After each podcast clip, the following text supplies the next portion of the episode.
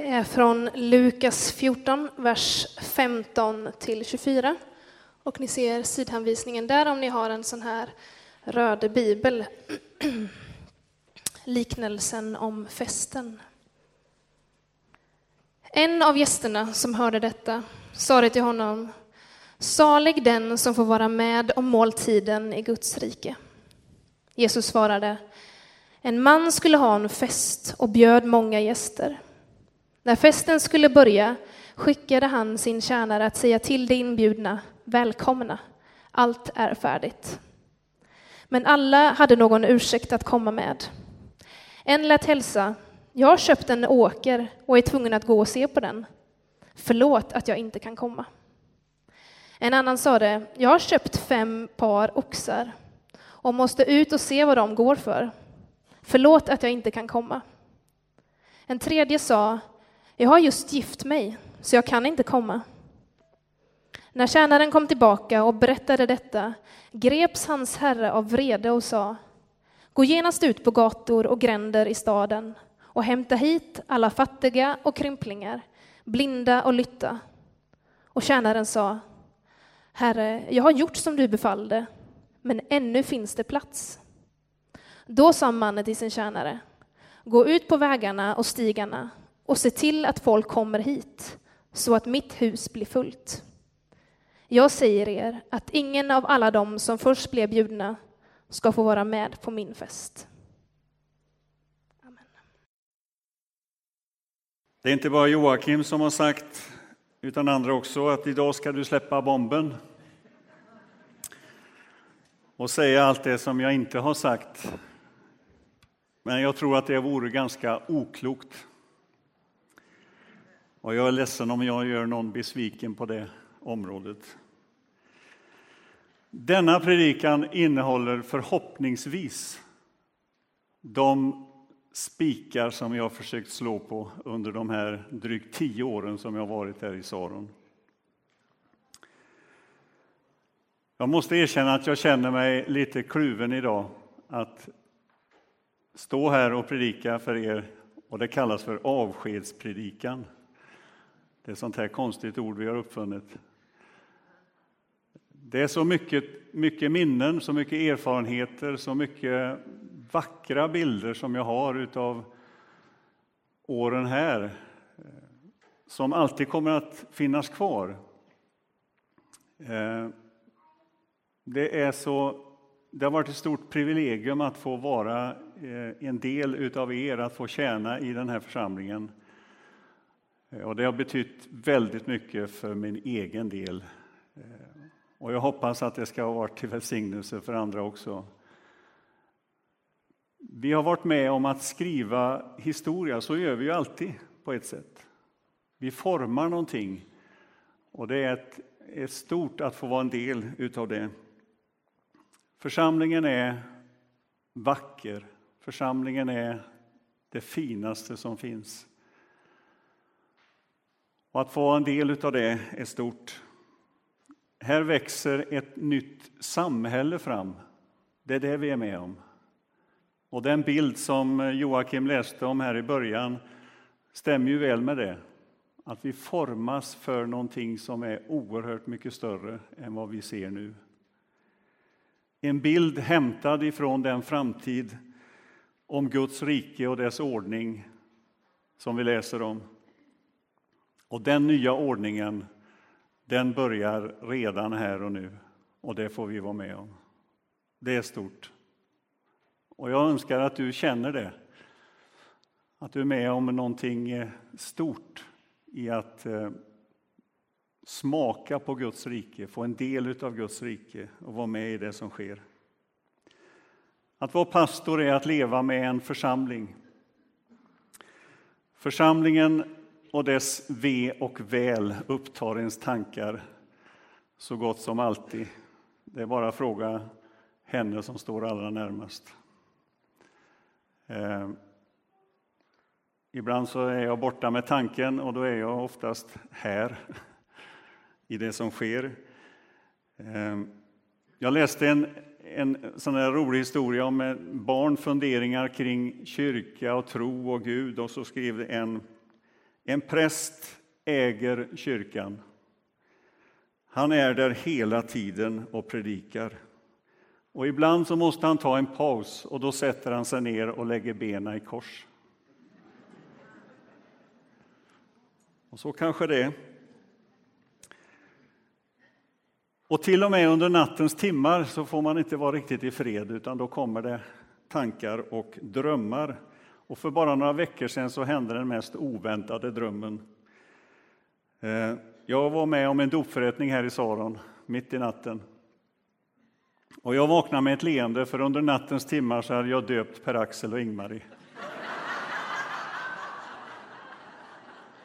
Och för er som inte känner Per-Axel och Ingmarie så är det de mest döpta vi har.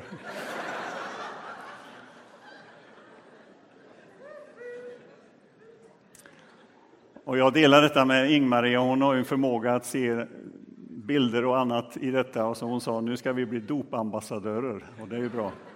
Vi behöver sådana. Temat idag är kallelsen till Guds rike. Och vi är inne i trefaldighetstiden. Och där handlar det om den här tiden nu att de här tre stora högtiderna, jul, påsk och pingst, ska få landa i våra liv. Att de ska få sätta avtryck i oss. Och Det handlar om vårt uppdrag i den här världen. Att det inte bara blir ord, teorier, utan att det får bli praktik och att det sker någonting där vi finns. Vi har nyss firat pingst och Anden sätter oss i rörelse. Vi blir inte kvar i den övre salen i pingstupplevelsen, utan vi sänds ut till eh, Jerusalem, Judeen, Samarien och till jordens yttersta gräns. Och var vi än går, vart vi än går och när helst vi går så förkunnar vi Guds stora gärningar och Guds stora kärlek till den här världen. Och så bjuder vi in till den stora fest som vi anar i den här berättelsen vi har läst. Och Jesus presenterar ju en bild och väldigt ofta använder han bilden av en, en fest. Han gick ju också på väldigt eh, många fester och blev han inte bjuden så bjöd han sig själv. Det var på något sätt där han hämtade inspiration och bilden för vad han ville förmedla. Bilden handlar om en generös skapare och far som har lagt ner minutiös noggrannhet att förbereda en fest. Och det är inte vilken fest som helst. Det, den festen slår allt annat.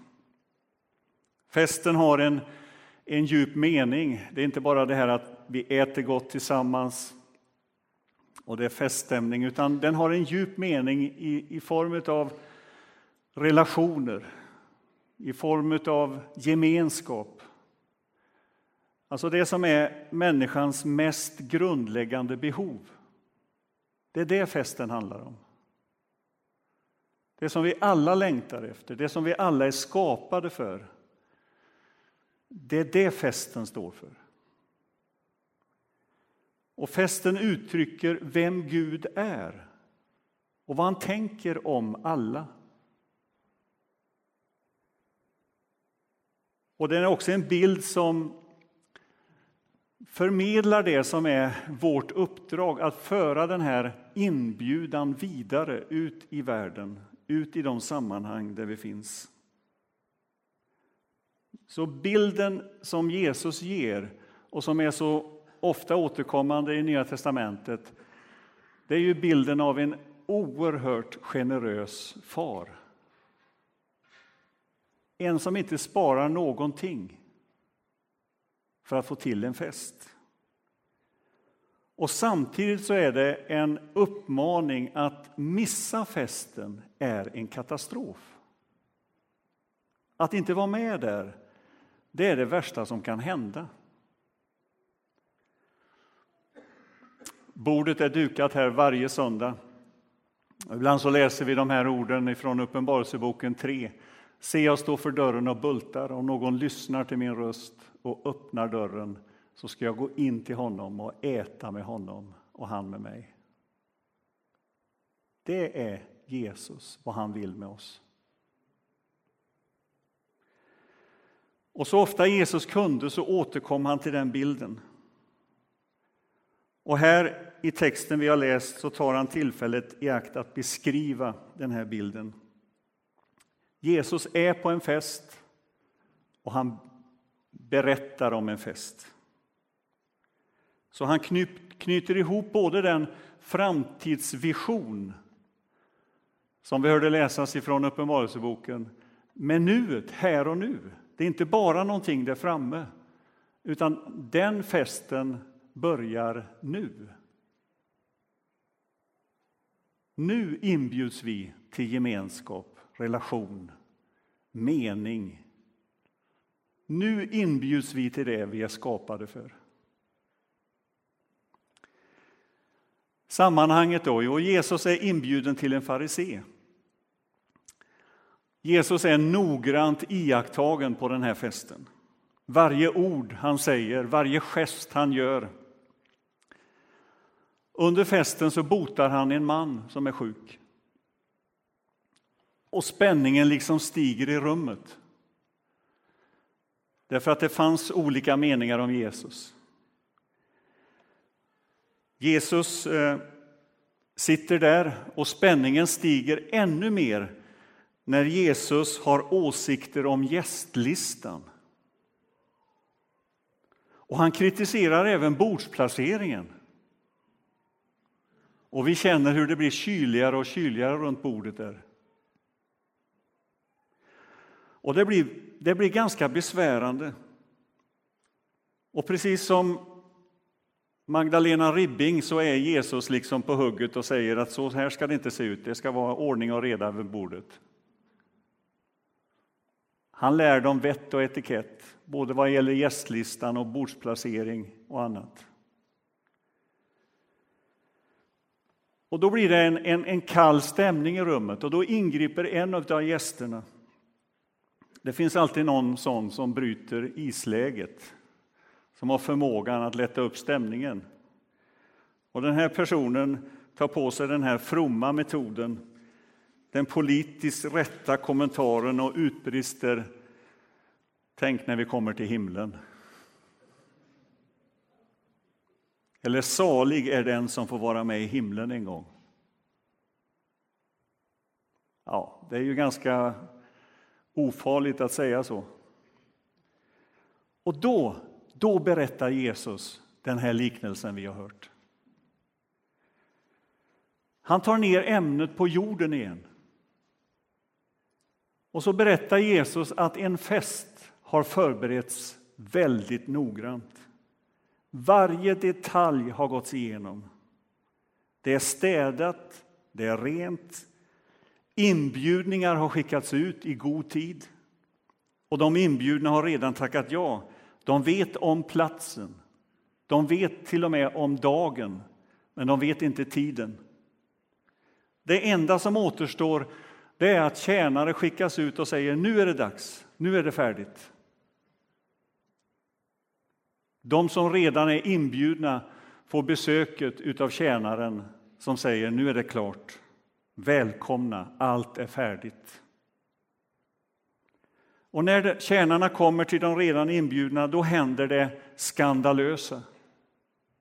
De tackar nej. Och att först ha accepterat en inbjudan och sen tackat nej, det är ett hån mot världen framför allt. Mot den som har skickat ut inbjudan till festen. Ursäkterna de anger ja, de är ju egentligen ett skämt i jämförelse med festen. För det är ju inte vilken fest som helst. Och ursäkterna att granska en öde tomt, att testköra några oxar, att vara nygift. Det är ju inga skäl för att utebli från den här brakfesten. som de är inbjudna till. Det är som att säga Tack, jag kan inte komma på bröllopsfesten mellan Sofia och Carl Philip imorgon för jag har tvättstugan den tiden.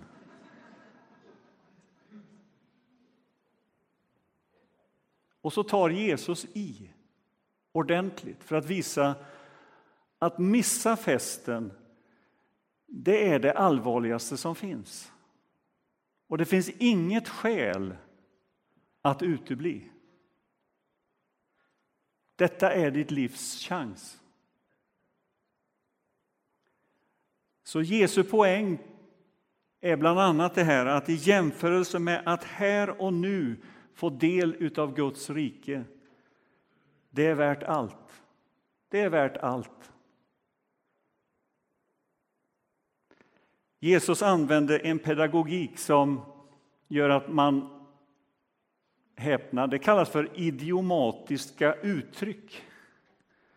Till exempel inte för allt smör i Småland. Det är ett sånt kallat idiom, idiom, idiotiskt, idiomatiskt uttryck. Alltså, det finns inga ursäkter. Det här är så viktigt, så avgörande. Så att om festen är här så hamnar våra ursäkter här. Det finns inget som går över.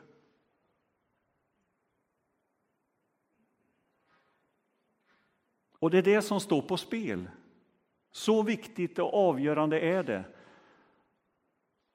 att gå in i en levande gemenskap med Gud själv.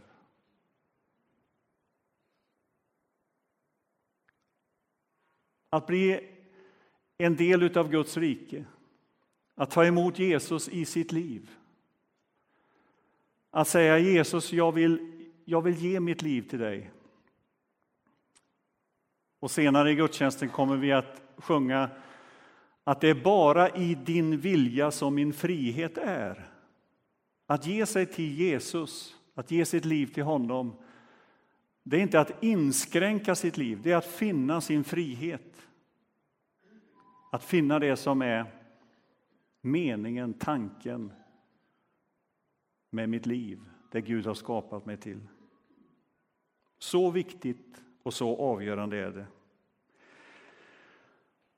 Visst kan man säga att det är godtagbara skäl som de här anger. Det handlar om arbete, det handlar om relationer, det handlar om framtidsplanering. Visst, det är bra, det är viktigt. Men det finns något i berättelsen också, en känsla av likgiltighet nonchalans, mättnad. Och det är farligt. Det är allvarligt. Det finns en mening i den här texten som eh, är på något sätt en, en, en huvudpoäng också i liknelsen. Välkomna, allt är färdigt. Det är Gud som säger det. Det finns ingenting som vi kan göra för att Gud ska älska oss mer. Och ingenting vi har gjort för att Gud ska älska oss mindre. Han älskar oss som vi är, i befintligt skick. Välkomna, allt är färdigt. Jag behöver inte åstadkomma någonting mer. Han kallar mig där jag är i livet, där jag står. Just nu i den situation jag är.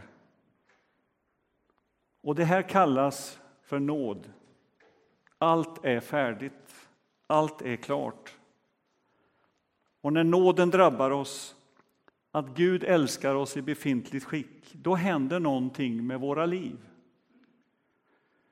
Då blir inbjudan till festen och att få vara en del av den inte bara en händelse, utan det blir en en hållning, en attityd.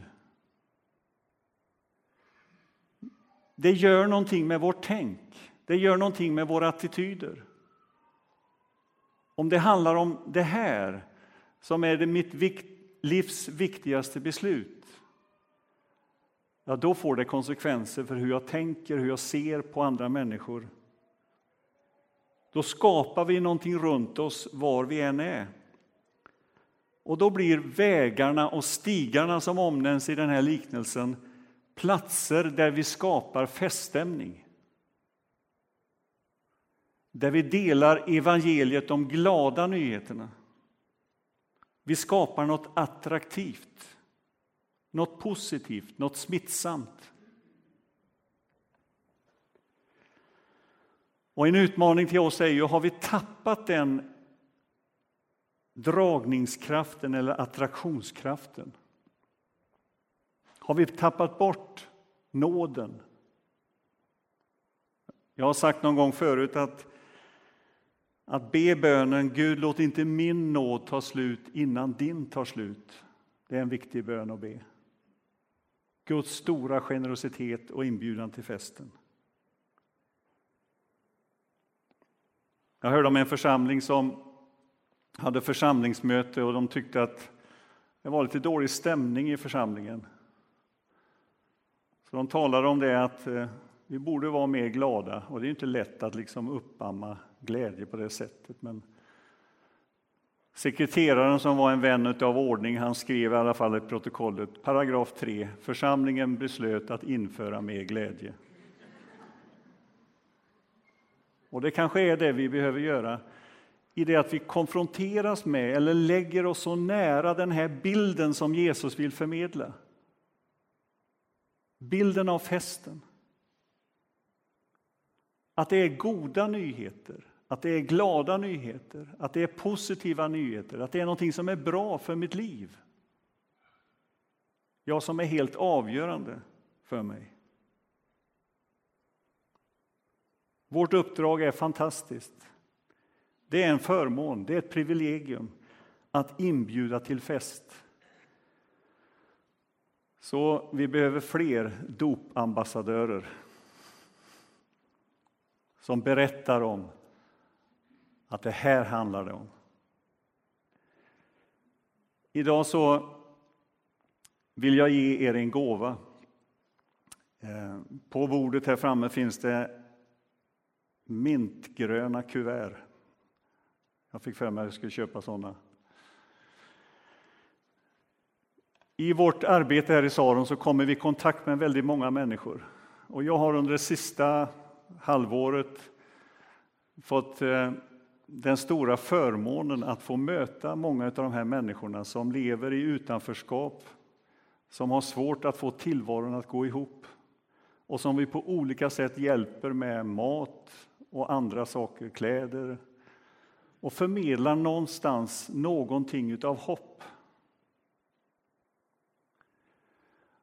Och att hela tiden utsätta sig för denna som det handlar om maktlöshet därför att det är en droppe i havet. Det är, det är påfrestande, men det är också stort att få möta de här människorna. Jag har skrivit ner, i de här kuverten ligger det, det är över 50 personer som finns omnämnda i de här kuverten. På kuvertet står det kanske två vuxna, familj på fem personer, de kommer från Iran, Irak, från Serbien, Albanien, Bosnien, Eritrea, från Sverige. Det är människor som kommer hit. Och så tänkte jag, tänk om vi skulle bjuda dem på middag. På fest. Så i rörelsen som vi har här i samband med nattvarden, att gå och få förbön, tända ljus, få välsignelse, ta emot nattvarden, så kan du ta ett sånt kuvert. Det här är inte alla som vi möter, men det är några som gärna vill bli inbjudna på fest. Jag har frågat dem allihop. Och I kuvertet finns lite mer information hur du kan få kontakt med dem, telefonnummer. Och så kommer ni överens om tid och plats och så säger ni välkomna, allt är färdigt så får du ta ett sånt kuvert. Och så tänker du att ja, men jag kan inte bjuda ensam. Gå samman med ett par stycken och gör det tillsammans. Det kan ske hemma eller på en fin restaurang eller var som helst. Och så vet jag att den festen inte bara stannar vid en fest. Det händer någonting med dig, med den relationen. Och så får du tag på det som är själva kärnan i det som Jesus vill säga i den här liknelsen. Där maten har en djupare mening. Där gemenskapen runt bordet handlar om någonting mycket, mycket större.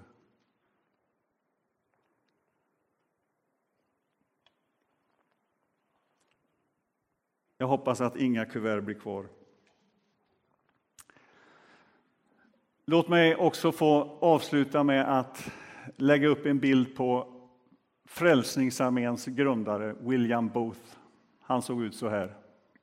En härlig bild. Han eh, grundade Frälsningsarmén. Han startade en helt ny rörelse där huvudbudskapet och huvud, huvudärendet var att nå människor utanför kyrkans väggar. Och du kan läsa mycket om Frälsningsarmén och dess arbete. 1905 så hade man en stor kongress eh, där man samlade alla soldater från hela världen till en världskongress. William Booth var då åldrad, gammal, sjuk Eh, och han levde bara ett halvår efter här, den här kongressen. Han hade inte möjlighet att vara med på kongressen. Men man bad honom ändå skicka ett telegram dit till kongressen. Och det gjorde han. Och det står det Others, General Booth.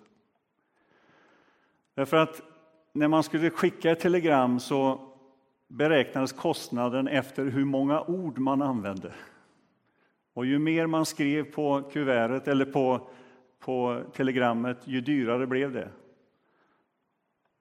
Och för att spara pengar och för att riktigt understryka ärendet i Frälsningsarméns vision och tanke så skrev William Booth others, andra.